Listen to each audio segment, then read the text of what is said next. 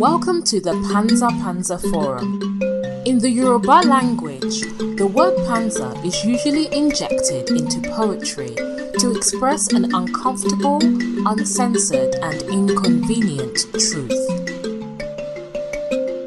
The Panza Panza Forum is candid conversations about the life of African immigrants in America as it relates to their adaptation to their new home. While some may find it easy to integrate and can balance between retaining the original African culture while accepting the culture of their new home, many continue to struggle to find a balance between both worlds. Hello and welcome to Panza Panza Live. This is a podcast where we discuss the lives of African immigrants and their assimilation into Western society as they raise younger generations in a country that is quite different from their own. We also explore the experiences of children of immigrants as they balance the African and Western cultures.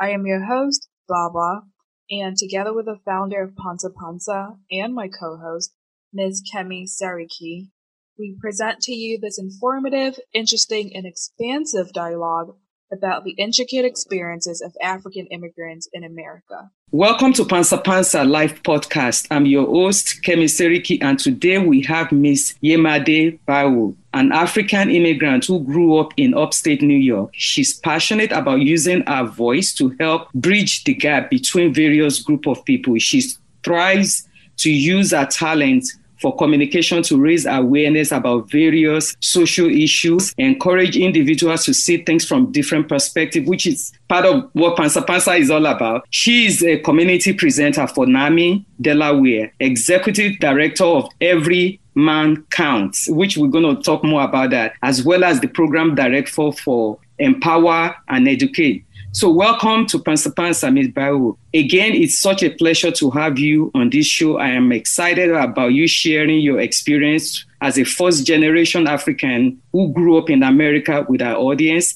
As I explained through the email exchange in the past, I came across your podcast through a program called Stigma, which focuses on talking about mental health and mental health issue.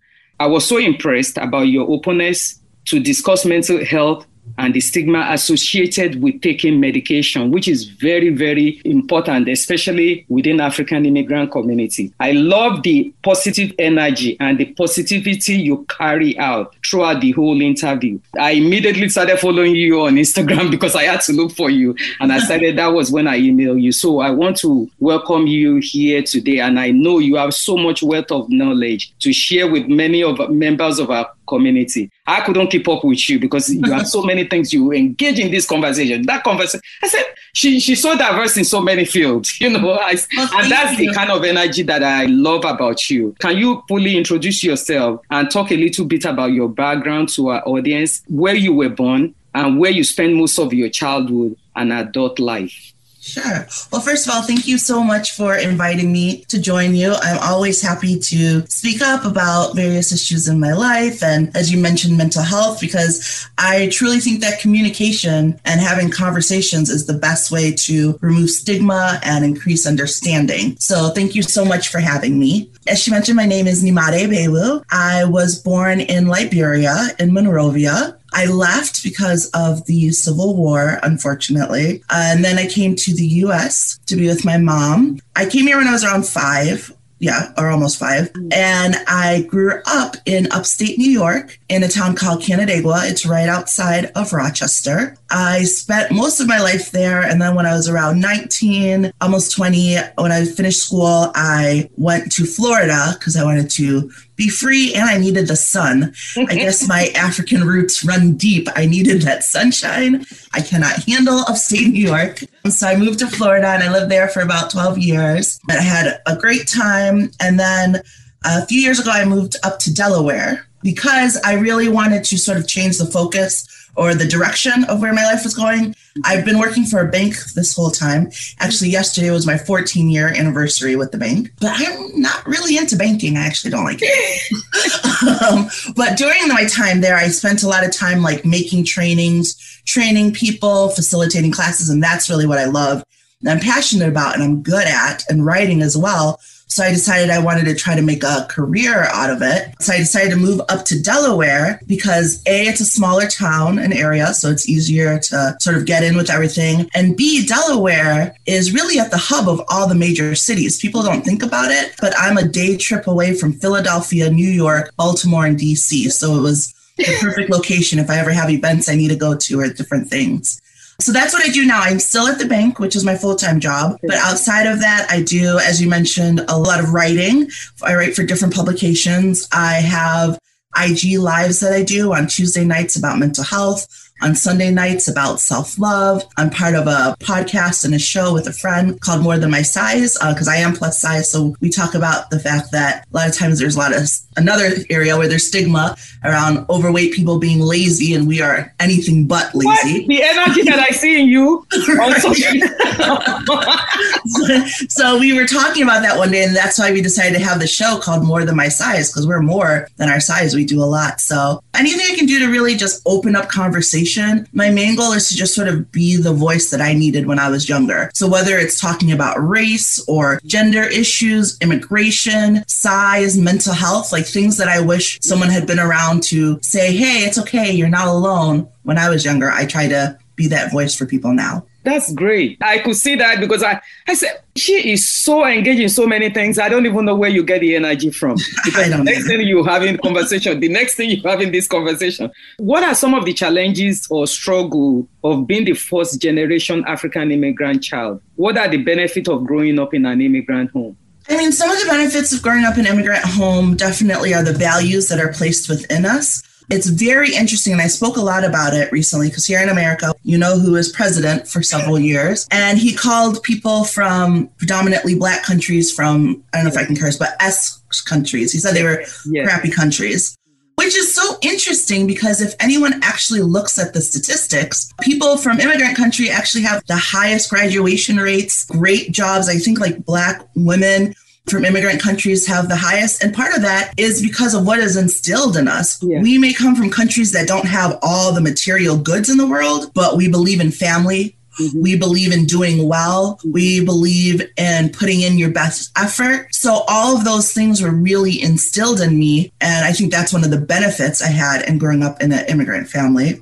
Now, of course, being first generation and trying to deal with some of those more traditional values and also wanting to be American, there is a little bit of head clashing at times. I'm very fortunate though. My mom was amazing growing up and she, and I actually just recently found this out. I guess when she first came over to America, there was another immigrant woman, an Italian woman, who told her that it's different here. You have to listen to your kids. You have to talk, like basically just gave her like a little pep talk. And she listened and she really helped us grow up like that. So I know a lot of times people come, especially from more traditional home where kids should be seen and not heard and blah, blah, blah. But my mom encouraged us to communicate with her, tell her what's wrong, tell her what's going on. She always told us she was proud of us and that she loved us. And I know that that is part of why I'm so successful today because she really instilled self confidence in me from a young age. Because you realize that as you get older, that a lot of people who act like they're so confident really are not. And they have a lot of insecurities mm-hmm. because they've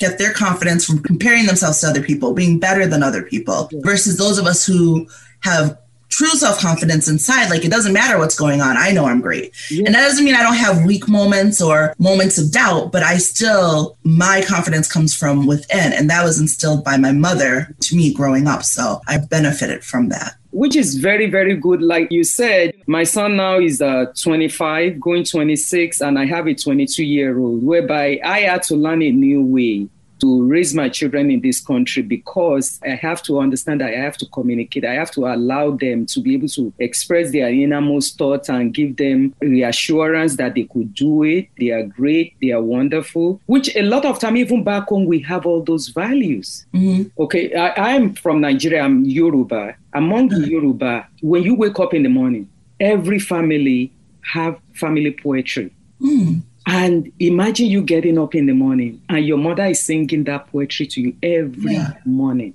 I love that. But when we come here, those are the traditional language that is singing. Mm. the demand of this society does not really allow you to actually do that. Before you yeah. get up in the morning, do run here, run there. And again, many of us are not speaking our traditional language to our children. That's one thing I wish that I had kept. My mom says it too that she wish she had kept yes. me speaking yes. it because I don't speak it yes, at all now. Yes, yes. But you know, with my kids, they understand, but they don't speak, mm. which I should have done in terms of forcing them to to speak. Even when they were younger, one thing I did because of the school environment that they went, which was predominantly white school, I brought in African culture. I didn't know I had it in me to do traditional storytelling. I said I have to be able to see what yeah. I could bring into this school so that when they, even though my children were born here, when they mention Africa, they don't have to hide under the table and yeah. say we don't want to hear that. So every year during the Black History Month, I used to go into the school and yeah. African traditional storytelling. We brought in African traditional African dance group into the school where they taught it in after school program. So those are the things that I was able to do. And I think your mom, we share the same thing yeah. when it comes to that. So how would you summarize your identity as it relates to your dual identity, African identity and Black experience? Well, let me tell you, it has definitely been a journey because when you're younger, you just want to fit in. So you like anything that makes you different, you don't want anything to do with it. And I still very much wanted to. I like your kids grew up in a predominantly white neighborhood as well. Yeah. So I try to fit in as much as possible. I used to even say my name wrong. Instead of Nimade, it was Namadi, which for some reason it was easier for them to say it. So that's how I just was like, that's my name, Namadi. My mom's like, that's not your name. I'm like, it is now. So even things like saying my name wrong just to fit in. And then also, it's interesting, especially now in this time where we're talking about race and blackness and all of that. I remember vividly when I was younger, people would be like, oh, well, you're not like other Black people. Like, you're different. You speak well and blah, blah, blah. And now we'd have a whole different conversation about them saying that to me. But back then, I'd be like, well, it's because I'm not really Black American. I'm African and we're different. but like, it was interesting because it was like one of those things where, as much as I wanted to distance myself from it, I also made a point of making people acknowledge that I wasn't African American, I was African. Yeah. And because there was that negative stigma or a negative stereotype of African Americans, unfortunately. Everyone's from the hood and everyone's bad and all of those things. And I wanted to make it perfectly clear that that's not how we roll in Africa and that it's very different and the way that we speak is different and the way that we uphold ourselves. Now, a lot of American culture has trickled over to Africa. But back then, I used to be like, well, it's because I'm African, not African American. Mm-hmm. So that was like the one few times where I would like throw out the African card. But then other than that, I didn't want people to know. But over the years, I've really sort of come more into my own, especially in my 20s. And it's really been a journey for me accepting not just my Africanness, but my blackness, because I really did grow up in a predominantly white neighborhood. My friends used to jokingly call me an Oreo. So I was black on the outside, white on the inside, which back then we all laughed about. But now I see like that is a problem. Like my positive or what you view as my positive qualities mm-hmm. is not whiteness it's just me. Like there is no this way is one way to be black and this way is one way to be white. And speaking well isn't something only white people do. And speaking differently isn't not speaking well it's just speaking differently.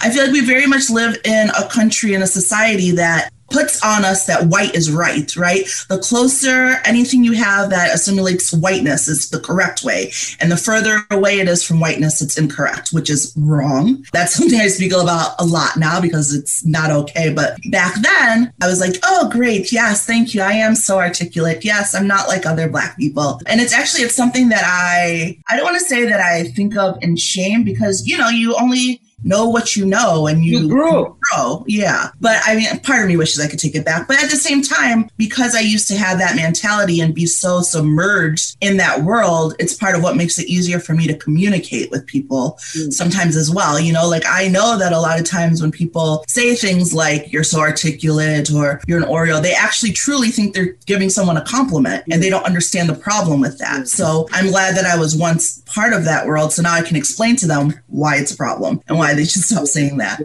And then even with my Africanness, like I love embracing it more. I mean, my name on all my social media is that African butterfly. It's something that makes me unique, but I'm really proud of it. I'm proud that I'm from Liberia. I'm proud that I have family over there and here. I think it's something that adds another layer to me. And I love continuing to learn about the culture. There, there's so much more that I want to know, and it's, I love it. It's so true what you said about that because what is white culture? What is proper way of speaking? When African American came to this country, they developed their own dialects because mm-hmm. the language was taken away from them.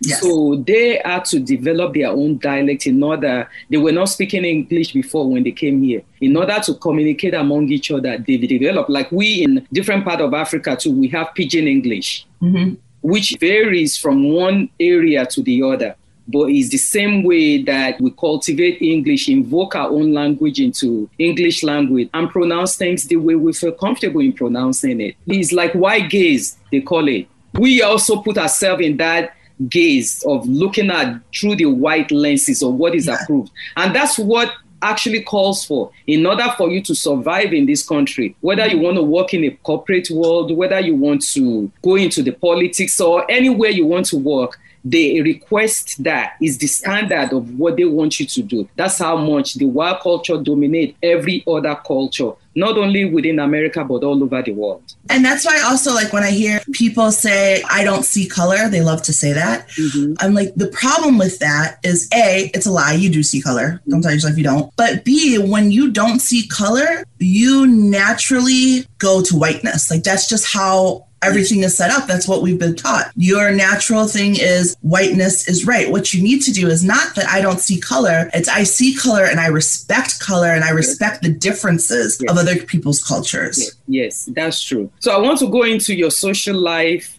while you were in college. Okay. The reason why I go into that is so, member of the audience, African parents, we understand some of the struggle of growing up in an African home mm-hmm. and how do you navigate the college environment. So, how did you navigate through the social life in college? Did you struggle fitting in into the predominant culture on college campus, especially among African immigrants coming from African immigrant home?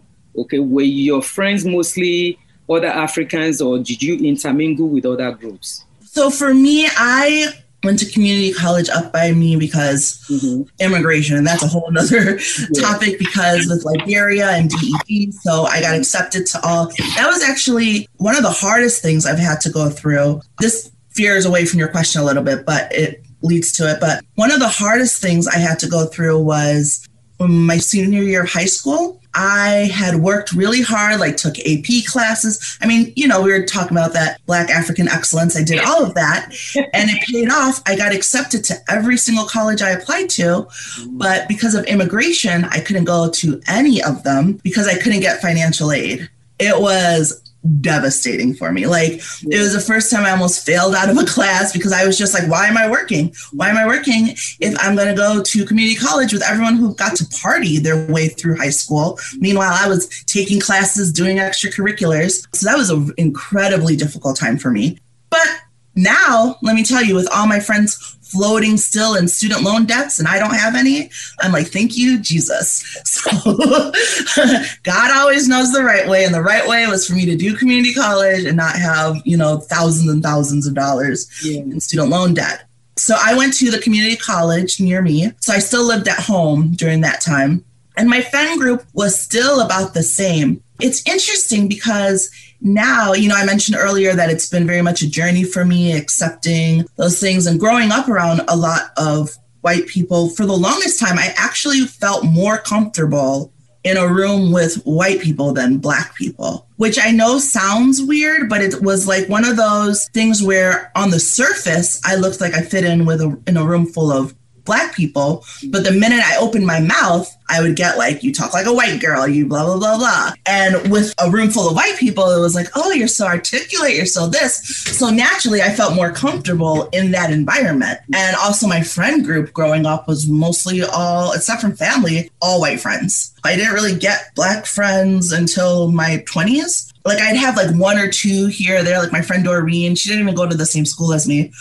And we met through my other friend, Elizabeth. So it's interesting. So for me, it was more just like high school. College was really for me just like high school part two, you know, because I was still living at home. And you know, my African mother did not care that I was in college. I had to be home at a certain time. Like there was none of that, like, I'm free. No, none of that. So it was good. I don't have any particularly bad memories from it. I think more of my growth definitely came when I left and moved to Florida. Yeah. I moved to Tampa.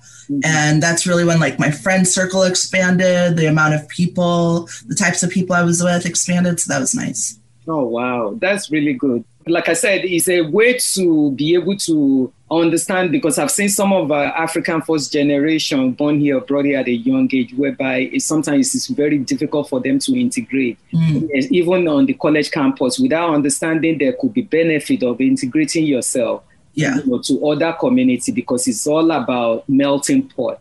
Mm-hmm. And the more connection you make in college, we actually reflect on later on in life. America is all about connection. Yeah. You know, Actually, when I moved to Florida, one of the first things I did, because I had originally planned on going back to school when I moved to Florida, I ended up not doing it. But I met some people from the African Student Union group at University of South Florida. And those were really my first friends when I moved to Florida. And that was nice. I mean, that's the thing too. So for me, sometimes growing up, I would feel hesitant in like black spaces, like I said, because I felt like I didn't yeah. quite fit in. But they're also some of the most inviting spaces. They're like, oh, especially when you get to the African group. I'll have to be like, as I'm from Liberia, they're like, oh, your family, come on, let, let, let's go, you know? And that is something that is wonderful about the African community. And it's something that we also have to discuss because division between African immigrant and the other people of African descent here, mm-hmm. whether you're talking about African America or people from the Caribbean, Yes. Because even with a lot of our children who, I mean, I have an accent, you don't have an accent because you've been here since when you were five years old. I see some of our children, they code switch even among African American group when they are within the group because they tend to feel the atmosphere to see whether it's comfortable for them to claim their Africanness. Yes. And that is the sad part of things because part of what I'm also doing with this podcast is to talk about the division between people of African descent, African Americans, as well as African immigrants and people from the Caribbean. Because we see ourselves, we judge ourselves, we discriminate among each other, even though there's a different information being fed to both sides. Well, I mean, and that part of that comes from the white side of it they literally pit us against each other and then we're mad at each other when we should be uniting you know i mentioned when i was younger people would compliment the way I spoke or certain things. And I would pull out my Africanness to separate myself and make sure they knew that I wasn't African American because of the way that the stereotypes around being African American. And I think that that tends to happen a lot, unfortunately, like you said, with code switching. But at the end of the day, like I'm still black. Even though they're like, oh, you speak so well, at the end of the day, like they still have those viewpoints, and my Africanness doesn't save me yeah. from racial profiling and things like that. And so it's unfortunate that we feel the need to code switch, whether it's between white spaces, black spaces, African spaces there's a lot of code switching and i just really want everyone to get to the point where you're, you're just yourself yeah. and everyone's just accepting of everyone else yeah that's the way it's supposed to be that shows we have a lot of work to a lot do. and uh, like i always say in many of the discussion i've been even among the african americans whereby i said you know if you look when Africans come here, we don't live in segregated community. We live among other people of color. We live among the Latinos, the blacks, so whatever the downgrading school that your children are getting is also what our children are getting. Whatever the downgrade healthcare system that you are getting is also what we are getting. Even to the extent because I've heard some of African American who complain, oh, African immigrants when they having rally outside regarding racial injustice, African immigrants don't come out. Mm. I actually always want to challenge that in terms of first of all many of the immigrants here, you don't know why. You need to have that communication and conversation with them. Why is it that they don't come out? How do you even know they don't come out? Right. They have to put on their African garbs for you to know that they are part of the, right, right. or of the rally for yeah. you to know whether they didn't come out. And that's another stigma that mm-hmm. they have. And like you said, a lot of our people struggle to get their papers in this country, whereby if you make one mistake or get arrested, right. be a way back home whereby the whole family could be exactly. And that's a huge thing is that you really do like people talk about you know immigrants being so bad. Like most of us are extra good because we don't even want to get pulled over for a ticket because of our papers. Like yeah. We're not out here causing trouble we're just trying to get by and we think about and i think about that stuff with protests to be honest i will write and I will speak on social media all day about the problems and the injustices, but you're not going to catch me at a protest because I can't risk getting arrested. Yeah. I just can't. And so yeah. it's not going to happen. It's not that I don't care. Yeah. So that's part of the communication that we need to expand out within the community that we live and belong to because there's a misconception about what African immigrants are all about. Mm-hmm. And uh, it's because many of our people, we just kept quiet, try to stay away from getting into any open conversation that would the dialogue that will extend into something else sometimes i feel like a lot of times unfortunately because there's corruption and stuff in the government in african countries lately it feels like people's eyes are open to the corruption in the government here it's always been like that governments everywhere across all countries are like that so i think there's also mm-hmm. a little bit from the african side of it like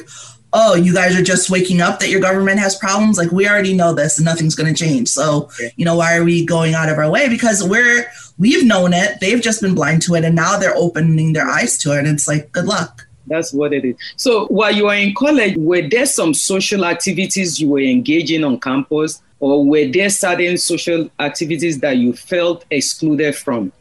I so I'm your classic overachiever, do too much person. All the things that I do now, I was like that in college and oh high school, um, which is part of actually why I went to Florida because I was like, I need to not be so responsible and just have fun for a while. Because yeah, in college, I was the president of the campus activities board. I was on the student corporation.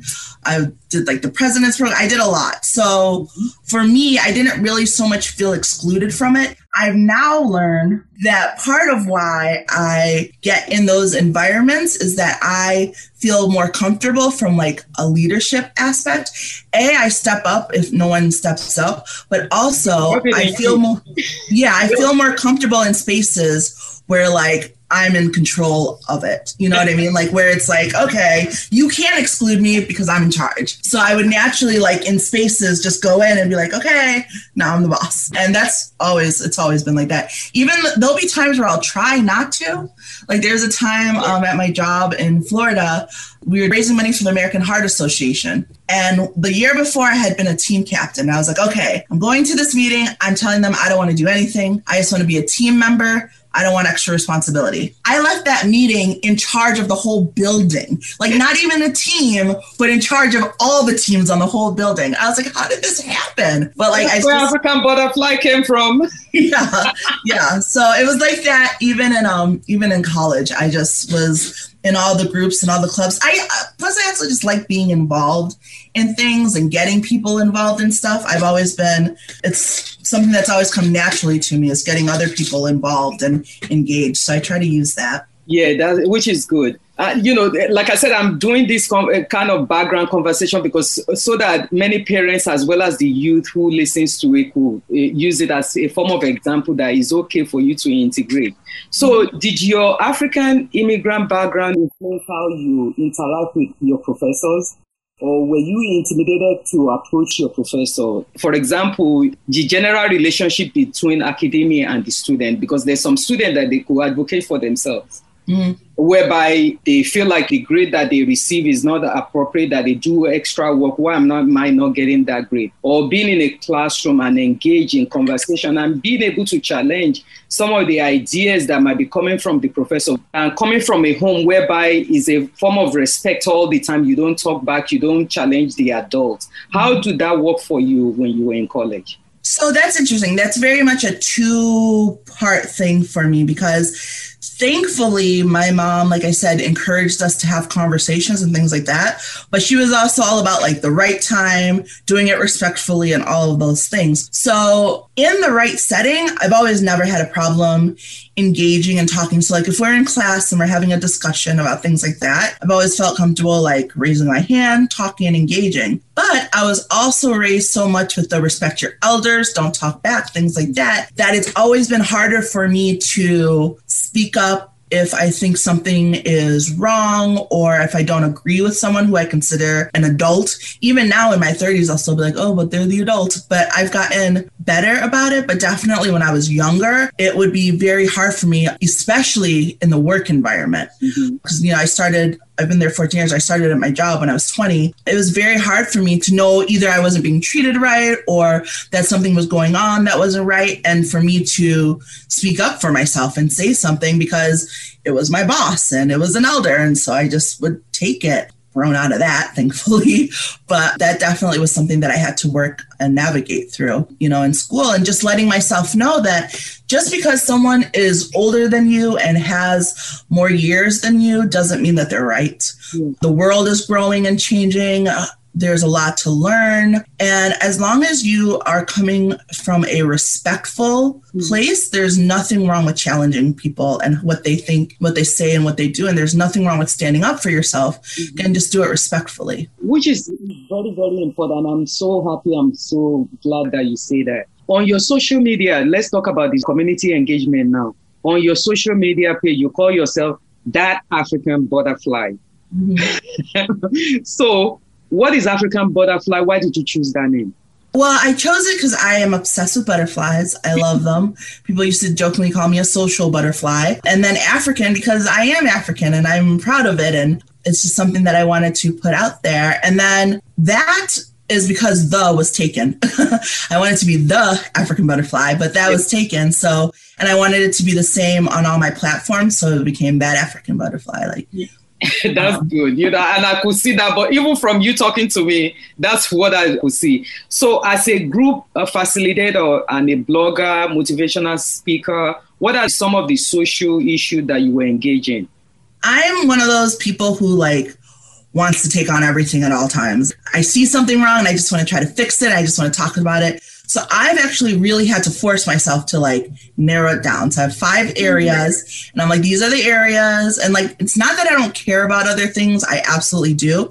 But it's very easy, especially in times like these, to feel overwhelmed with how much is going on and you can't fix everything and everyone. So I find if you focus yourself and be like, I'll just fix this little area and this little section, it makes you feel like at least you're doing something, at least for me. So I speak out a lot about racism because it's a topic that needs to be talked about. And like I said, I grew up in a predominantly white neighborhood and area. So it's an area where I feel like I kind of see both sides, you know, because there are yes, there are some overtly racist people in the world who are mean and horrible. But in the middle, there's just a lot of people who are good people that are misinformed, that are uneducated about what's been going on. I'm actually working right now on creating, well, I've created it, course about racism. It's called You Don't Know What You Don't Know About Racism. Um, because people don't know, like you literally do not know what you don't know. So you're going through life thinking you know stuff and you don't know about like the bombing in Philadelphia or Black Wall Street or the school to prison pipeline. Like there's so much deeply embedded systemic racism in this country that people have no idea. So they look out and they say, hey,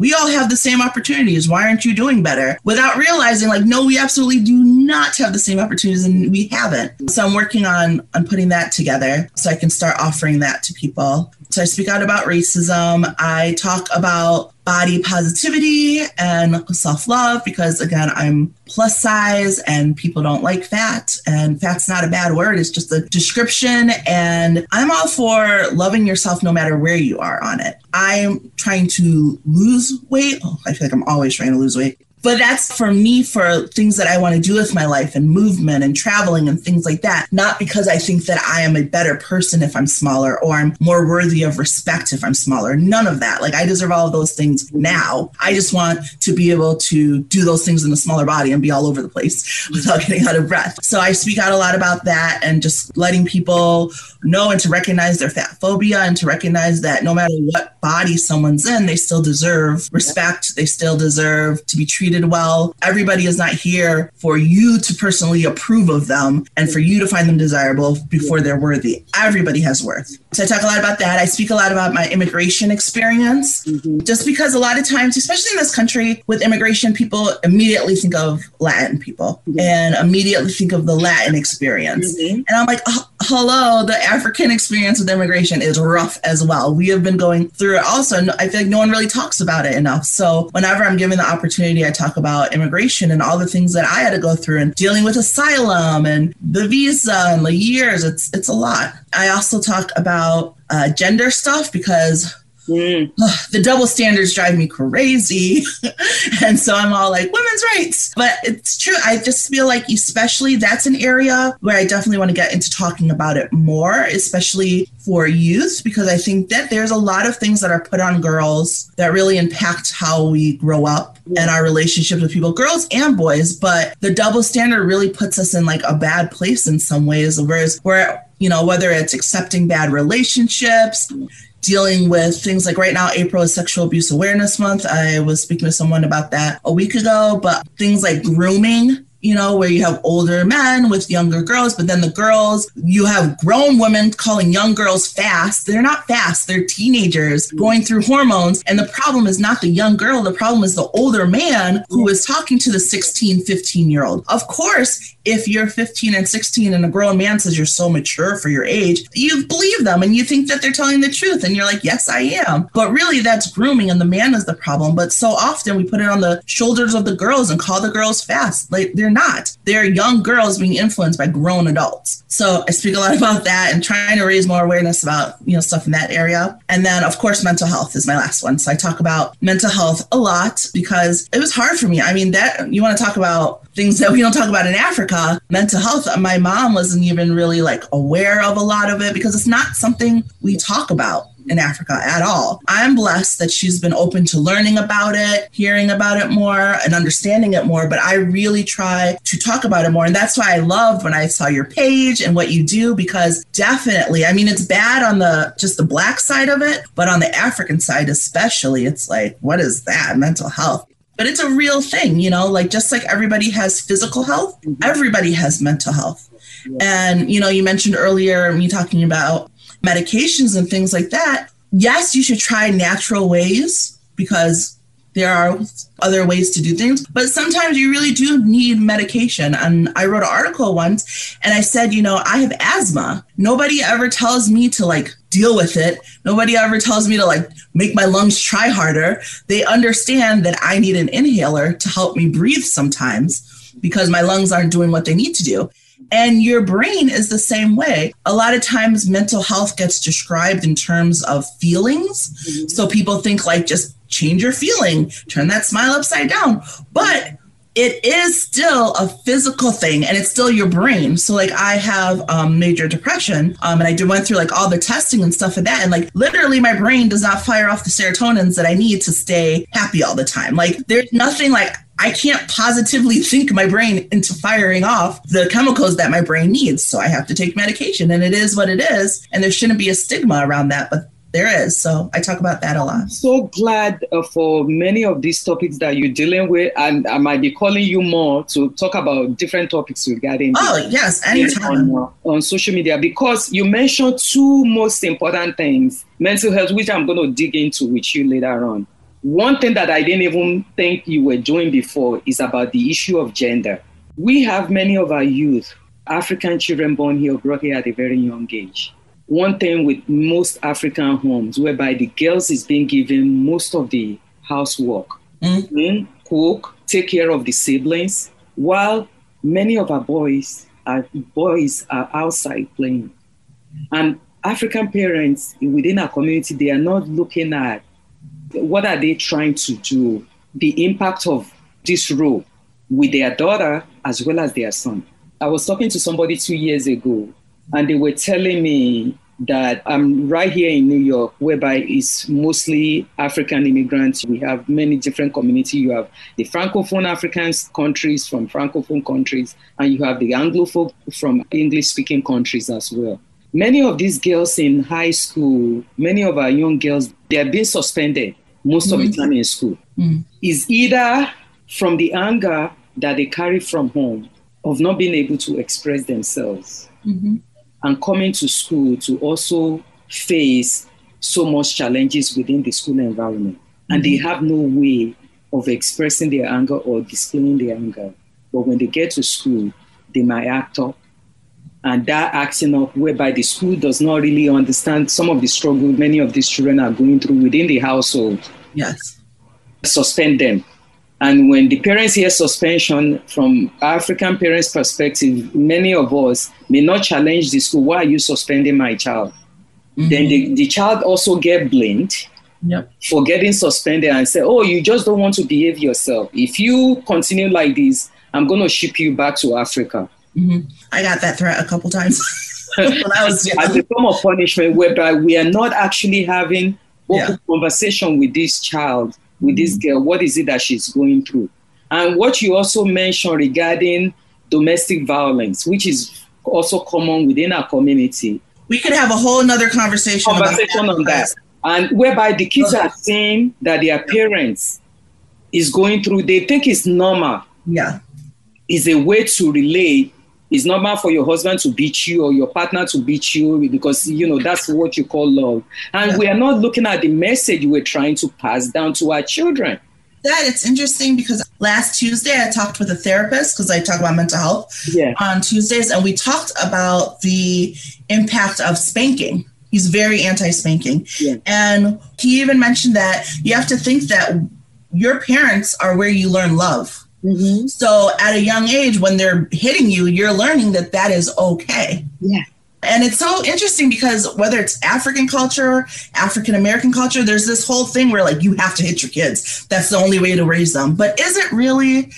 It really isn't. And it's interesting because if you are talking about two grown adults and let's say the wife doesn't cook the meal the way the husband wants and he hits her we all uh, recognize that that is bad. We're like that's domestic abuse that's domestic violence don't do it. But if it's a kid and an adult we're like oh well that's just discipline. Yeah. What? What? You know so i think that that's something and even now where people are like well there's a difference between beating and spanking does a kid know that? No, a kid knows that this person I love is hitting me, and that's how they're showing me their love. So that kid also grows up to thinking that it's okay when their partner shows them love that way. I interview, I don't know whether you saw one of the podcasts that I just released regarding LGBTQ plus community in Nigeria. Mm. And this young man is writing about people's story and he talked about how much sexual abuse that is going on between adult and children mm-hmm. in Nigeria whereby nobody's coming out or talking about it or bringing it out and talking about it. It becomes such a secretive conversation, even if the child complaint is not something to talk about. Yeah. The, the, Can I actually mention something really quick? Yes. Did you mention it? So my friend Zulika just wrote a book. Okay. Um, it's called Baya Play Cook. It's okay. all about, it's an analogy of short stories she's from Liberia as well. She is from Liberia with the war. So it's a book that uses situations and events to deal with issues of abuse, rape, and molestation in I'm the going to read it. Society.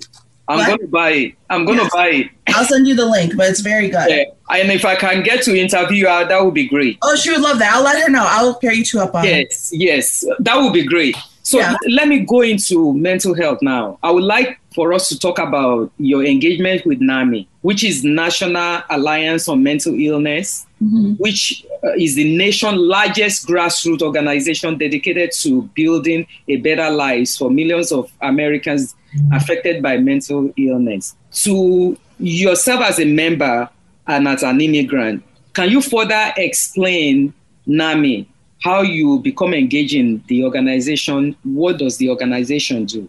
Sure. Uh, so I do a lot with NAMI Delaware. Actually, I've just started doing a few things with the National NAMI as well. I became involved with them through my therapist, actually.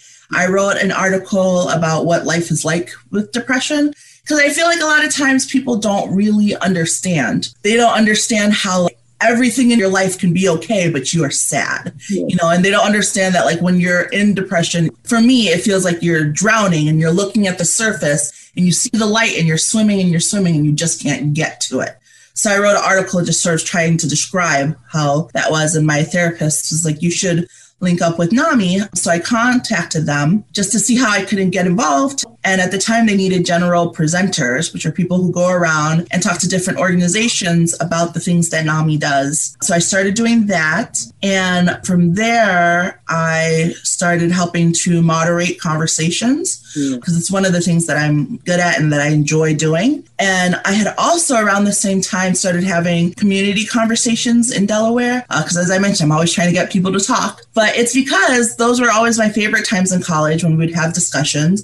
Mm. And I think very much now with social media, we live in a time where people are talking at each other, not really listening and having real conversations. Mm. So I wanted to get people like together to talk about different things. Um, so I had been doing a few of those, and then COVID hit and crashed everything. But we had had a panel discussion planned yeah. for NAMI specifically around people of color. And so we did it virtually. And I mentioned my community conversations. And Annie, who is my connection with NAMI, she was like, well, let's do community conversations virtual and let's pair it with our Sharing Hope. Because NAMI has a program called Sharing Hope for communities of color. And it's really just because obviously mental health is something that affects everyone, but there's something to be said for having those discussions with people who look like you and talk like you and where you feel safe to open up in a different way. So we started doing that. So the last Thursday of each month, we do NAMI virtual, which I really enjoy planning. So each time I try to have like one or two therapists and then like someone who's the expert on whatever the subject is. So each month there's a theme. So we had some heavy discussions last year because September was like Suicide Awareness Month and October was domestic violence. Earlier this year, we started the new year off with like getting fit. So we had a therapist, but then also like a trainer. We talked about legislation, mental health legislation. So we've had some senators on the call with us.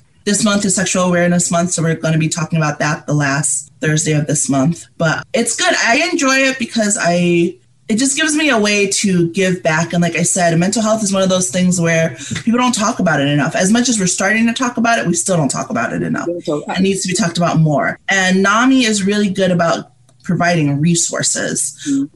They actually have like homes as well for people who have mental health issues and sort of like assisted living, but they also do trainings. They have support groups for family members, um, a Latin group, LGBTQ plus group. So they really try to be involved with that. And so I'm always happy to lend my voice. And I love that also when you go to volunteer with them, they it's not just like, oh, here's what you're going to do. It's like, what do you enjoy doing? How can we help? And as I mentioned earlier with my job, a lot of what I've done has been training and making courses and stuff. And so recently they asked me if I wanted to get trained to be a trainer on NAMI Smarts, which is their program that trains people on how to be advocates and help persuade and change legislation. So wow. I just got trained to do that. So I'll be able to start teaching those courses. Exciting. Yeah. I'm so excited about that. There's so much stigma within African immigrant community, and that comes from home as well where we came from, whereby mental health issue is not being taken seriously. Actually, I'm going to release soon on my podcast. I interviewed one young lady who started She Writes Woman in Nigeria, whereby she was diagnosed with bipolar disorder and mm. uh, she's doing very well she has organization focusing on that and she's doing wonderful work on that so would you mind sharing with member of our audience mental illness and suicide attempts or suicide in general. Because within African immigrant community, when you're talking about somebody is depressed, they misunderstand it for sadness.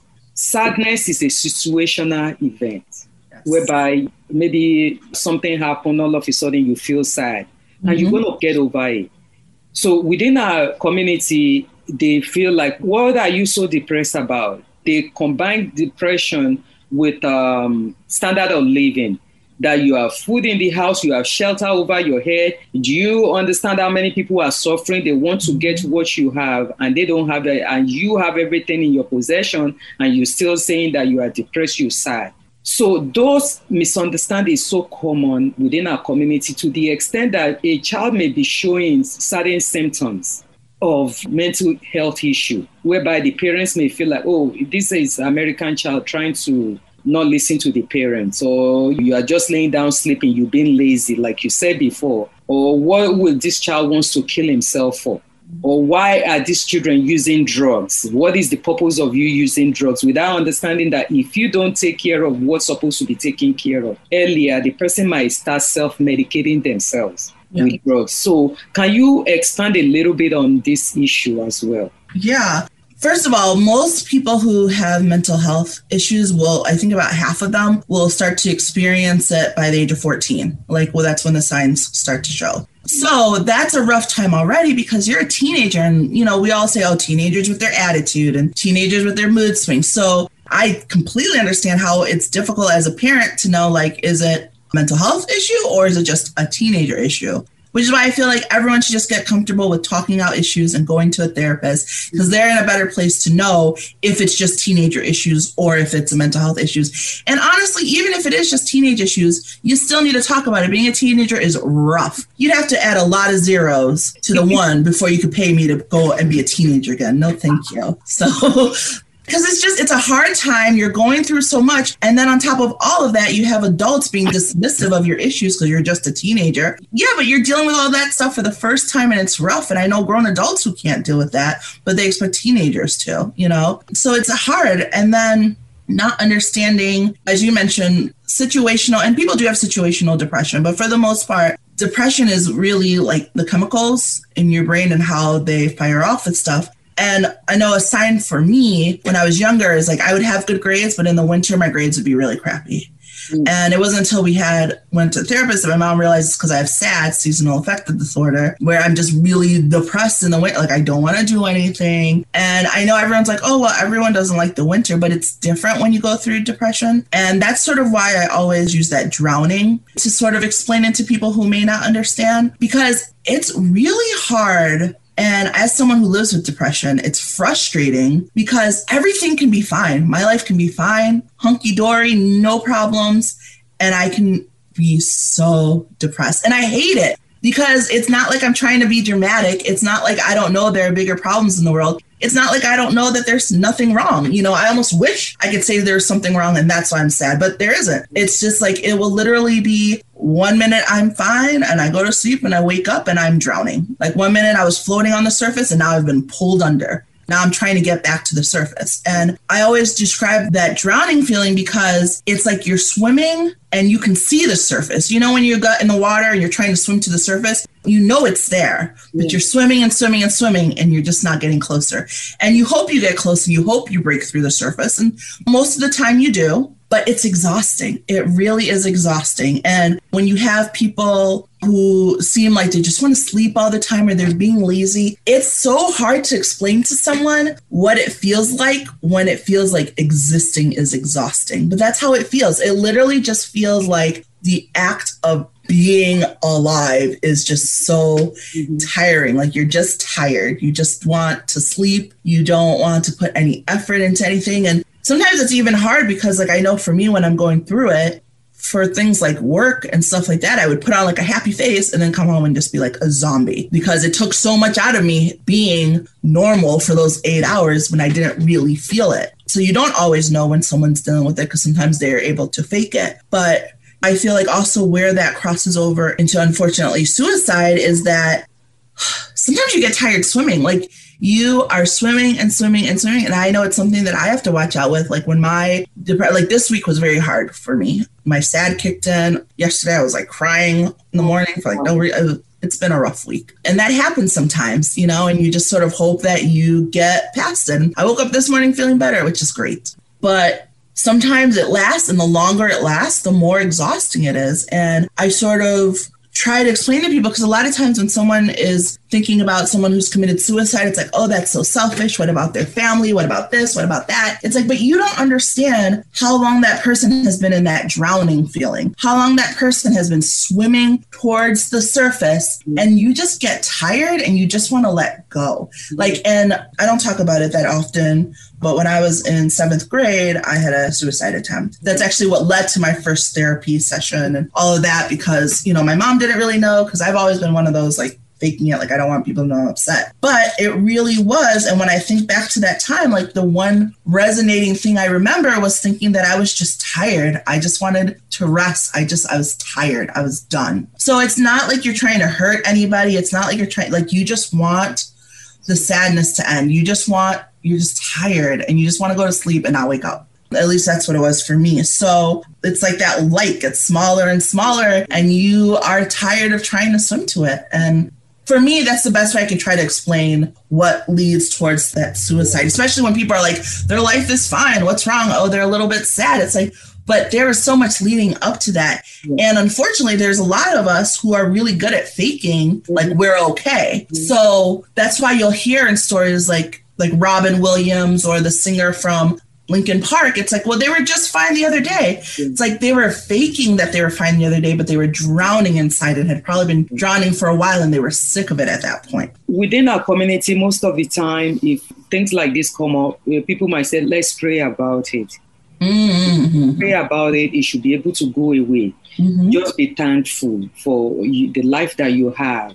Some may say, well, you know, you're just being too much. You're just not appreciating what life has to offer you without understanding that there's a chemical imbalance in the brain that is operating. And like you said, if you could be sick physically and you need something to function physically when you are sick, mental health is actually one of the most important that coordinates human functioning. Yes. If you are not healthy mentally, you could be physically healthy. Every aspect of your life cannot function it affects your brain too. Like when I'm going through it, as much as I feel exhausted and drained, I also will have insomnia. So now I'm not sleeping at night. And then I have to work during the day and I'm so tired. And then by the time I can rest, I can't sleep. Like it's a vicious cycle and all everything just sort of impacts the other thing. And something that you mentioned about like praying. So that was actually the first community conversation I had because I feel strongly about this topic, mental health and religion in all groups, but especially in African and African American groups, we tend to be a little bit more religious. And, you know, people want to pray about things. And absolutely you should. I pray and you can have gratitude and you can have all those things. But at the end of the day, it's still like a chemical imbalance, your brain. And that's why I try to remind people as much as we talk about, I feel sad,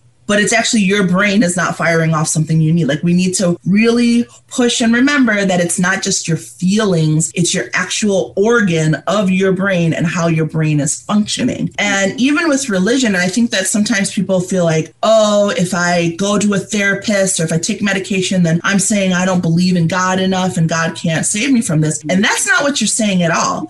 I always use the example of the story of the man who lived through a flood. I'll give the speed up version, but there's a flood and a guy with a boat came to save him. He was like, no, thank you. God will save me. Someone mm-hmm. with a helicopter came. He's like, no, thank you. God will save mm-hmm. me. Someone else came. He's like, no, thank you. God will save me. He drowns. He gets to heaven and he's like, God, I thought you would save me. I believed in you. And God's like, I sent a boat, I sent a helicopter, I sent all of those things. And, you know, for me, that's what therapy is. And that's what medication is. Like, it's not saying that you don't believe in God. It's not saying that you don't believe in religion. It's saying that you're using those tools and things that God has provided for you yeah. to help make you okay. Because there's no amount of praying that's going to magically make your serotonin kick off the way it should. Yes, praying can help you get through those moments, but it's not going to make you feel better. Even talking about it. And a lot of people will go through their faith leaders, which is why I also strongly feel like all faith leaders should have to take mental health first aid. Thank you. Because it will let them know how to be aware of those signs because yes, they may know God and religion and all of those things, but they don't know the tools to help you really work through that stuff the way a therapist would. Mm-hmm. And then if they could at least take mental health first aid, they would at least be able to say, like, oh, this is more than just a moment of sadness. I need to refer this person to a therapist. So for me, I'm always preaching about that because I think that we need more from our faith leaders because we do live in a environment and we are part of a culture that is very strongly faith based. I think more faith leaders speaking about mental health, more faith leaders encouraging people would make a huge difference because that's it. A lot of people feel like, oh, well, if I have God, I don't need this. So I think if your spiritual leader was like, yes, you have God, Jesus loves you, but Jesus also wants you to go to therapy and learn coping mechanisms and learn how to properly identify and heal yourself, I think it'd make a huge difference. It does because, you know, if people are physically healed, the pastor or religious leader will know that, okay, we could pray for you to heal, but you still need the professional help. If your leg is broken, they don't say, let's just pray about it. Uh, they tell you, to go to the doctor and pray about it. Or you bleeding or you have high blood pressure or anything, you still have to yeah. see the professional. So it's the same exactly. thing with mental yes. health issue as well. And the aspect of you also talking about the medication. Mm-hmm. Because the moment, especially within our community, the moment maybe some of the parents they have a child who may be going through mental health issue mental illness and they said your child may have to have medication apart from uh, something as simple as adhd whereby within our community they will say just slap the kid back and forth he will sit down tight i've seen people taking their children back to africa Mm-hmm. who were being diagnosed with ADHD and said, You're going to stay there where you could get proper discipline. Yeah. And then you will know how to sit tight and behave yourself. Well, and that's part of it, right? We will literally beat out ADHD symptoms from their children. And instead of like, here's how we should address it, it's like just beat them and they'll behave. But you can't beat it out of their system. That's why yeah. we have a bunch of adults, they become yep. an adult who cannot function, they can't stay focused. Exactly. And you wonder why they are heavy drinkers. We might say drugs does not really exist in Africa, but it's there right now well, yeah, and you mentioned self medication, and that's part of it. You know, like they had childhood where they couldn't really express or show the ways that they were going through things, and now they're adults and they blame themselves because that's what we all do, and now they're self medicating to get over yeah, it. They're self medicating themselves, and they drink, they smoke, high rate of drug use in Af- different part of Africa. Now, now they use drugs. You know, so it's part of those lessons that a lot of our people need to understand. It's also important to, if you can, find a therapist who is Black as well. Because while any therapist is good, there is also a cultural thing because there are some people who overdiagnose stuff because of, as we mentioned earlier, systemic racism and just things that we automatically think in the back of our brains that we don't even realize we think. So some things are more cultural than it is a medical issue. And so it's sometimes going to some a therapist who sort of looks like you helps with that because they can come at it from your level. Yeah. And then especially as an adult, like it's never too late to fix things that impacted you growing up. I think a lot of times people get to the point where they're like, oh, well, that's just how I am. Like, no, you can always change. Growth can always happen. You just yeah. have to put forth the energy. It's never too late. Yeah, which is so true. There's nothing too late. And I always tell many of the college students, especially if they're studying psychology mm-hmm. and the student of color, and I said, please continue with this because we need more Black therapists. We need mm-hmm. more culturally diverse yes. therapists who we understand some of the struggle that we are going through as a person of color and as an immigrant at the same mm-hmm. time. When you talk about certain things like all the stuff going on right now in the country, like every shooting, every black death that they put on the TV screen, like it hurts me so bad. And like I can talk to my therapist about I'm on the looking for a new one, but like like she doesn't really get it. You know, like yeah. she gets it, but she doesn't really get it. But yeah. if I have that same conversation with a black therapist, they understand what I'm talking about even for African immigrant, there's mm-hmm. also cultural differences. Even if you have African American therapists, there could be also some things that that Black therapist, African American therapist, does not understand regarding other people's culture as well, yes. or yes. as well as even the religious aspect of it, because you might uh, have uh, be in a religious group whereby you know women rule is completely different from men's role, and Mm-hmm. uh, the oppression of women is so common among certain religion, whereby you feel like you know the therapist may take it extra other way. So because yesterday I actually spoke to an organization that they are located in Los Angeles, is African Community Public Health Coalition, whereby they focus mostly culturally sensitive kind of services Okay. you know therapies you know so in this uh, the person who started this organization is from ethiopia and he has diff- different african uh, first generation also african immigrant working within african immigrant community to educate about mental health issue about mm-hmm. how to go about communication and all that stuff which i was so really impressed by it and i said you need to have this organization in every state Everywhere. Yeah. everywhere where Africans are and all that stuff. So, what has been the best resources that helped you through your journey in establishing yourself, be the person who you are today? Uh, such as also finding culturally sensitive, which you told me that you know that's not part of what you actually have right now regarding culturally sensitive therapies, but you're able to communicate with other people regarding that. Um, I mean, as far as the best resources or what I've had, it's really just been. I'm honestly, I'm really self-driven, Mhm. um, and I know people hate, hate to hear that, like, "Oh, work hard." I, I'm definitely blessed in, you know, growing up where I grew up and the people that I know. But I am really self-driven like when i decide i want to do something i figure out how to do it and then I, I do it and that all comes from what i mentioned earlier with my mom like she literally would repeat to us which now i realize are affirmations but when you're growing up you're just like you just hear it and she would say you know keep your head up high you can do anything you put your mind to i'm proud of you i love you and when you hear that daily or you know multiple times growing up for years you believe it so literally there's nothing I think I can't do that I want to do. you know what I mean? Um, her thing was like, as long as you work hard for it, you can achieve and do anything.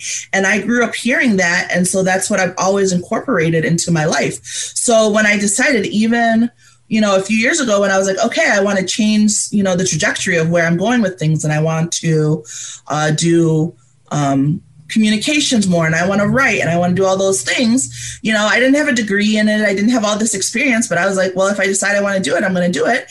And here we are 4 years later and I'm doing all of those things because I put in the work. I did the research. You know, there's a lot of um, free information out there to do different things like on YouTube and things like that to learn. And then there's also people are usually willing to help you if they know that you want to do the work. Like don't just come to them and expect them to give you their knowledge or expect them to do the things, but if you can say like here's what I've done and here's what I need, like can you, you know, give me a little bit more, people are usually willing to help you. Um, and then even on the end of mental health, um, reaching out to find organizations. There's nami national but there's one in every every state um, that you can find to get involved with. And um, i'm lucky i live in delaware and one of the therapists krista harris just started a group called um, black and brown therapy De- delaware. So it's a directory of black and brown therapists in delaware which is amazing um, as far as going to find your own. So i'm glad i have those resources but really the information is out there and that's what i try to encourage people to do. Like so many people will talk about the things they want to do or think see other people doing things and say i wish i could. Well you can. You literally just have to make the decision to do it and then figure out how to do it. Like understand it's going to take work. Understand it's going to take time. I didn't expect to be like oh i want to be in communications and i didn't think i was going to snap my fingers and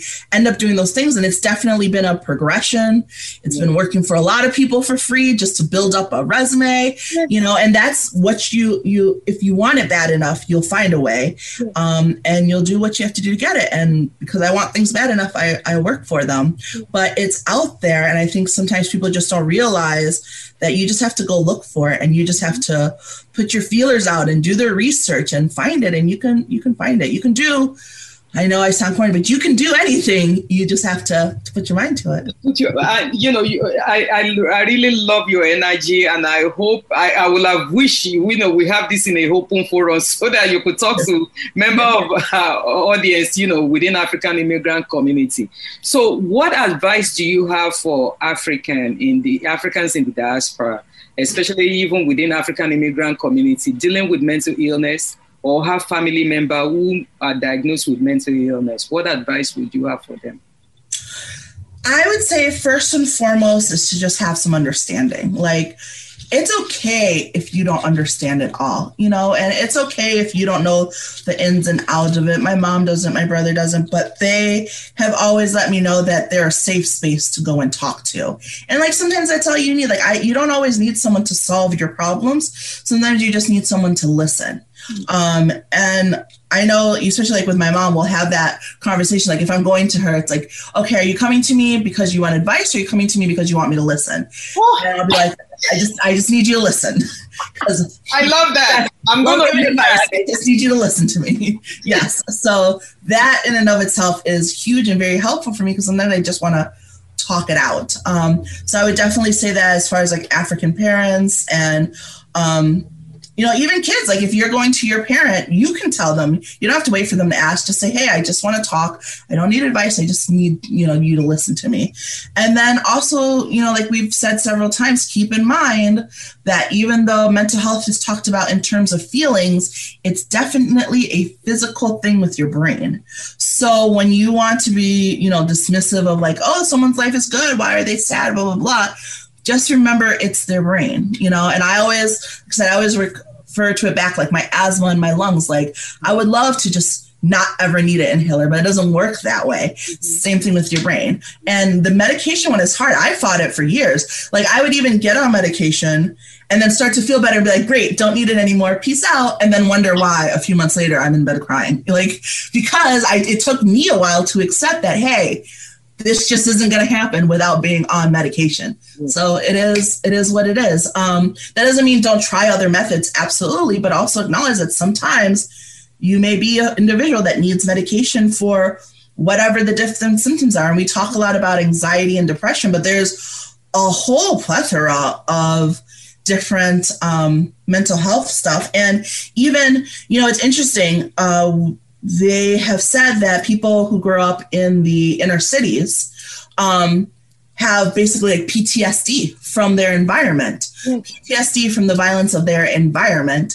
Um, and many of us from African countries, you know, like if that's what they're dealing with, like what about us who came from war? Like yeah. I was around a war. I lived in a refugee camp. I sometimes have nightmares. I'm blessed that I was so young. I don't really remember it. I have like little moments of it, but all of that stuff impacts you. And that's why, again, therapy is good. It doesn't make you weak. It's not a white people thing. Like, we are all dealing with stuff. And honestly, as much as people go like, oh, therapy is a white people thing, like, no. If there's a group that really needs therapy, it is the group that is seeing like people who look like them shot on a regular basis or people dealing with racism. Like we deal with a lot and like, yes, there's something to be said about our survivor ways and our strength and all of that stuff, but it still impacts us. And it's not even just like uh, on like a what you see, it's in your DNA. They have proven that trauma from your grandparents' oh, grandparents can still affect you today. The trauma that they went through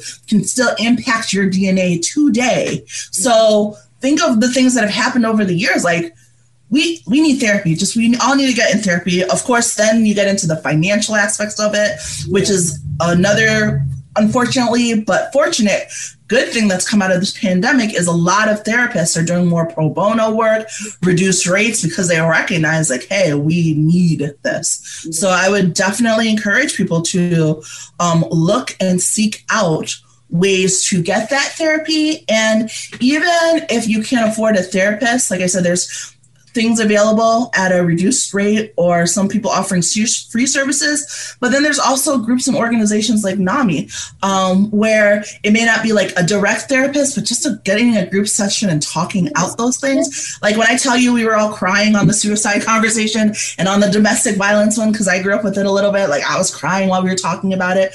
But sometimes that helps. So look up organization in different areas, especially now that we're virtual. You're always welcome to join us the last Thursday of the month um, for our conversations. But there's different things out there to talk about it and just just look for it and find it and it'll help. I, I, always, you know, look forward to it. Sometimes if I'm not, you know, if I'm not too busy, I tune in into yeah. you know your conversation on yeah. Thursday evening sometimes yes. you know so it's very very important and i'm glad for you to expand that you expanded on that in terms of understanding that mental illness mental health is very very important if you have to take medication you have to take medication mm-hmm. there's nothing wrong in it people taking medication they thriving look at yeah. you you're thriving you're yeah. doing very well you are not laying down, you know, uh, sleeping and crying all the time and thinking, oh, you know, I cannot do better for myself. So you are African Butterfly, you is a very powerful voice speaking up to normalize and open conversation on mental health and mental uh, health issue within our community, whether you want to talk about African American community, African community, you know, you are really doing so much work to educate the masses out there. And I really commend you. I really appreciate what you're doing you know, because it's not something easy, not for anybody to come out and actually admit mm-hmm. that this is what I'm going through, but you're using your own experience to actually educate the masses out there, which is very, very commendable, which is very much more admirable of what you're doing. So, how can a listener connect with you online or invite you to speak in their community if needed to? Sure, I'm happy to do both. Uh, you can find me on social media. I, I, I, practically live on Instagram. So that African butterfly, you can DM me as the fastest way to reach me. Uh, you could also email me, that African butterfly at gmail.com. Um, and my website, www.thatafricanbutterfly.com. Um, it's being updated now, but it still has a way to click and to contact me. So yeah. um, just reach out and I'm happy to speak with you. Uh, thank you so much for having me. I really appreciate the time and for giving me the opportunity to speak because, like I said, the more we talk about it, the more people hear about it, the the better we are at reducing the stigma and also letting people realize that we're all kind of on the same boat, just trying to get through this as best as we can. Thank you. Thank you so much. Thank you for tuning in to this episode of Pansa Pansa Live Podcast. We hope to have you back with us in the next episode as we continue to explore the nuances of the African immigrant experience if you'd like to connect with us, you can email us at talk at pansapansa.org. That is T A L K at P A N S A P A N S A dot org. And follow us on Instagram at pansa.pansaforum. Until next time, remember to spread kindness and love. Thank you and take care of yourself.